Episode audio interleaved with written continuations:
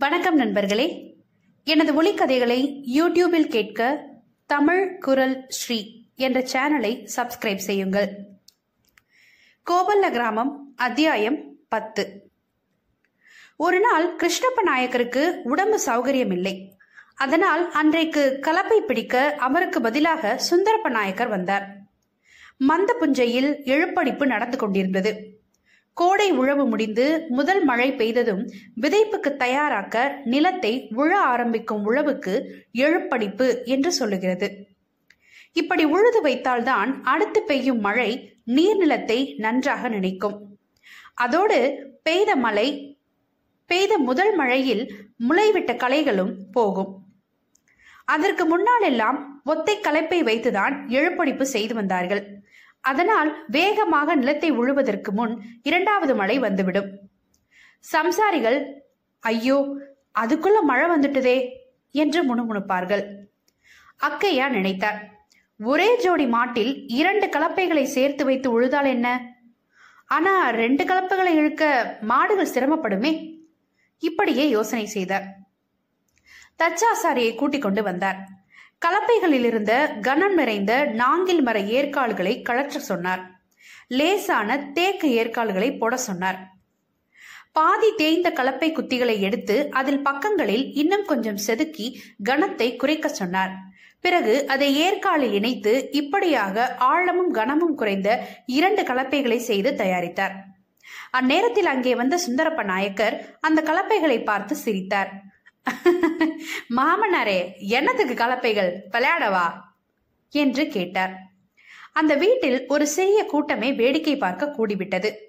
கிருஷ்ணப்ப நாயக்கர் ஒன்றுமே சொல்லாமல் கலப்பைகள் செய்வதை பார்த்து கொண்டு மட்டும் இருந்தார். கோவிந்தப்ப நாயக்கர் மட்டும் அமைதியாகவும் மெதுவாகவும் சொன்னார். அவன் ஒன்று செஞ்சா அதுல ஏதாவது இருக்கும். ஆனால் அவருடைய தம்பிமார்கள் அக்கையாவை வேடிக்கை பண்ணியே பேசிக் கொண்டிருந்தார்கள். வீட்டு பெண்கள் அதை கேட்டு ரசித்து சிரித்துக் கொண்டிருந்தார்கள்.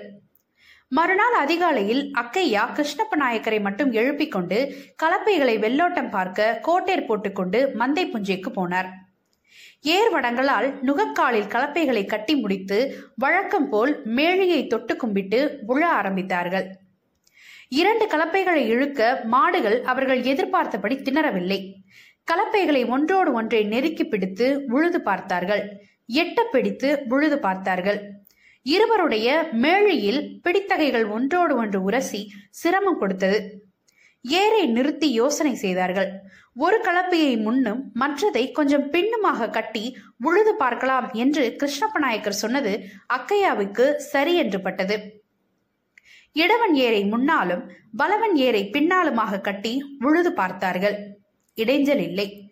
ஆனால் சால் திரும்பும்போது கலப்பைகள் ஒன்றோடு ஒன்று மோதி ஒரு நெருக்கடியை உண்டாக்கியது. என்ன செய்ய? என்று கலப்பையை நிறுத்திவிட்டு யோசனை செய்தார்கள்.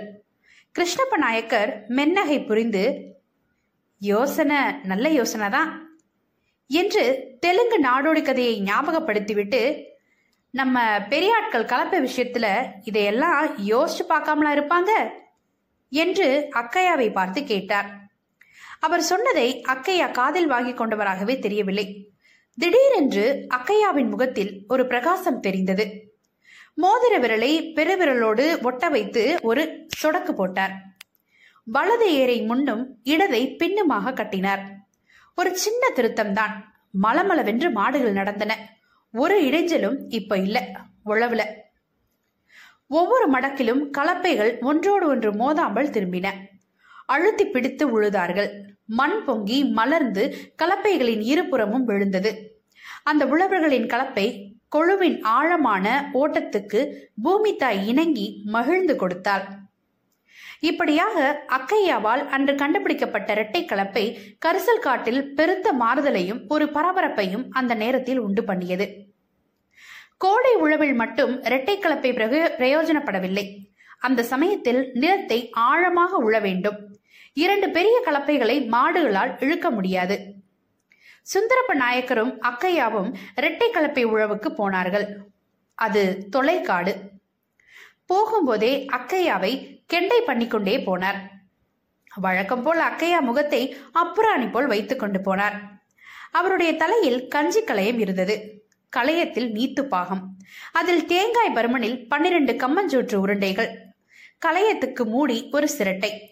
அதில் எண்ணெயில் வறுக்கப்பட்ட வத்தல்களும் நார்த்தங்காய் ஊறுகாயும். களையத்தின் வெளிப்புறம் மேலே ஒட்டி வைக்கப்பட்ட காணத்துவையல். சுந்தரப்ப நாயக்கர் தலையில் தண்ணீர் களையம். கோட்டையரின் சரசரம் என்ற சத்தத்தோடு ஏர்கால்கள் தரையில் இழுபட மாடுகள் முன்னே போய்க் கொண்டிருந்தது. அதுக்கு பின்னால் இந்த இருவரும் தலையில் கலையங்கள் இருந்தபடியே வாயில் பாக்கை ஒதுக்கிக் கொண்டு வெற்றிலையில் சுண்ணாம்பு தேய்த்தபடியே பேசிக்கொண்டு போனார்கள். சுந்தரப்ப நாயக்கருக்கு இன்று அக்கையா மேலுள்ள கடுப்புக்கு காரணம் இருந்தது.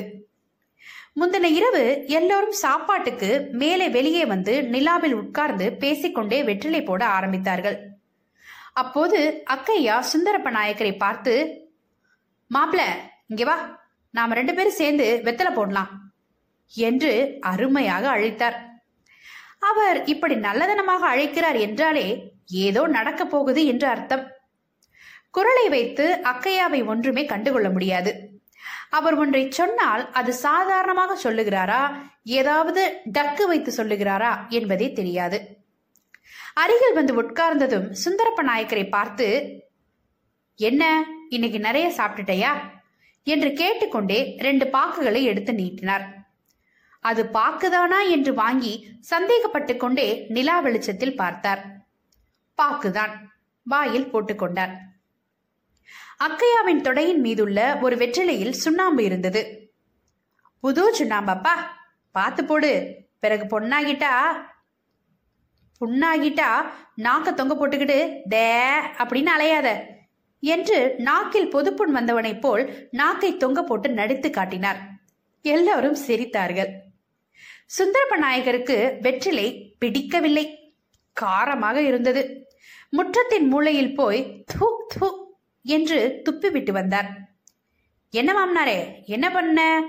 என்று கேட்டுக்கொண்டே செல்லப்பிள்ளை கண்ணப்பா அக்கையாவின் கிட்டே வந்தார். துடை மீதுள்ள சுண்ணாம்பை காட்டினார். கண்ணப்பாவுக்கு விளங்கவில்லை. அக்கையா அதில் மோதிர விரலை ஊன்றி நடுவிரலில் உள்ள சுண்ணாம்பை தேய்த்து வெற்றிலை போட்டுக்கொண்டார் சம் சந்தேகப்படாமல் இருக்க. கொஞ்ச நேரம் கவனித்த பிறகுதான் கண்ணப்பா ஹோ என்று சத்தம் போட்டு சிரித்தார். எல்லாரும் அக்கையாவின் பக்கம் வந்தார்கள். அப்புறம்தான் அவர் அந்த ஓட்டை வெற்றிலையை எடுத்து எல்லோருக்கும் காட்டினார். திரும்பவும் அது மாதிரி செய்து காண்பிக்கும்படி கேட்டுக்கொண்டார்கள். ஒரு வெற்றிலையின் மத்தியில் நீண்ட வட்டமாக கிழித்து ஓட்டையிட்டு அதை துடை வேட்டியின் மேலே வைத்து அந்த ஓட்டையின் வழியாக தெரியும் வேட்டியின் துணியை கொஞ்சம் அதன் வழியாக மேலே இழுத்து விட்டார்.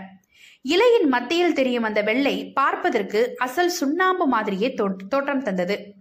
தொட்டால் விரலில் ஈரம் தெரிவதற்காக கொஞ்சம் தண்ணீரை விட்டு கொள்ளணும் என்று சொல்லிக் கொடுத்தார் கோவிந்தப்ப நாயகர் வந்து பார்த்துவிட்டு அக்கையாவின் கேலி முளையை வியந்தார் இவனுக்கு எப்படி கற்பனையாக இதெல்லாம் செய்ய வருகிறது என்று மனசுக்குள் கேட்டுக்கொண்டார் Thank you.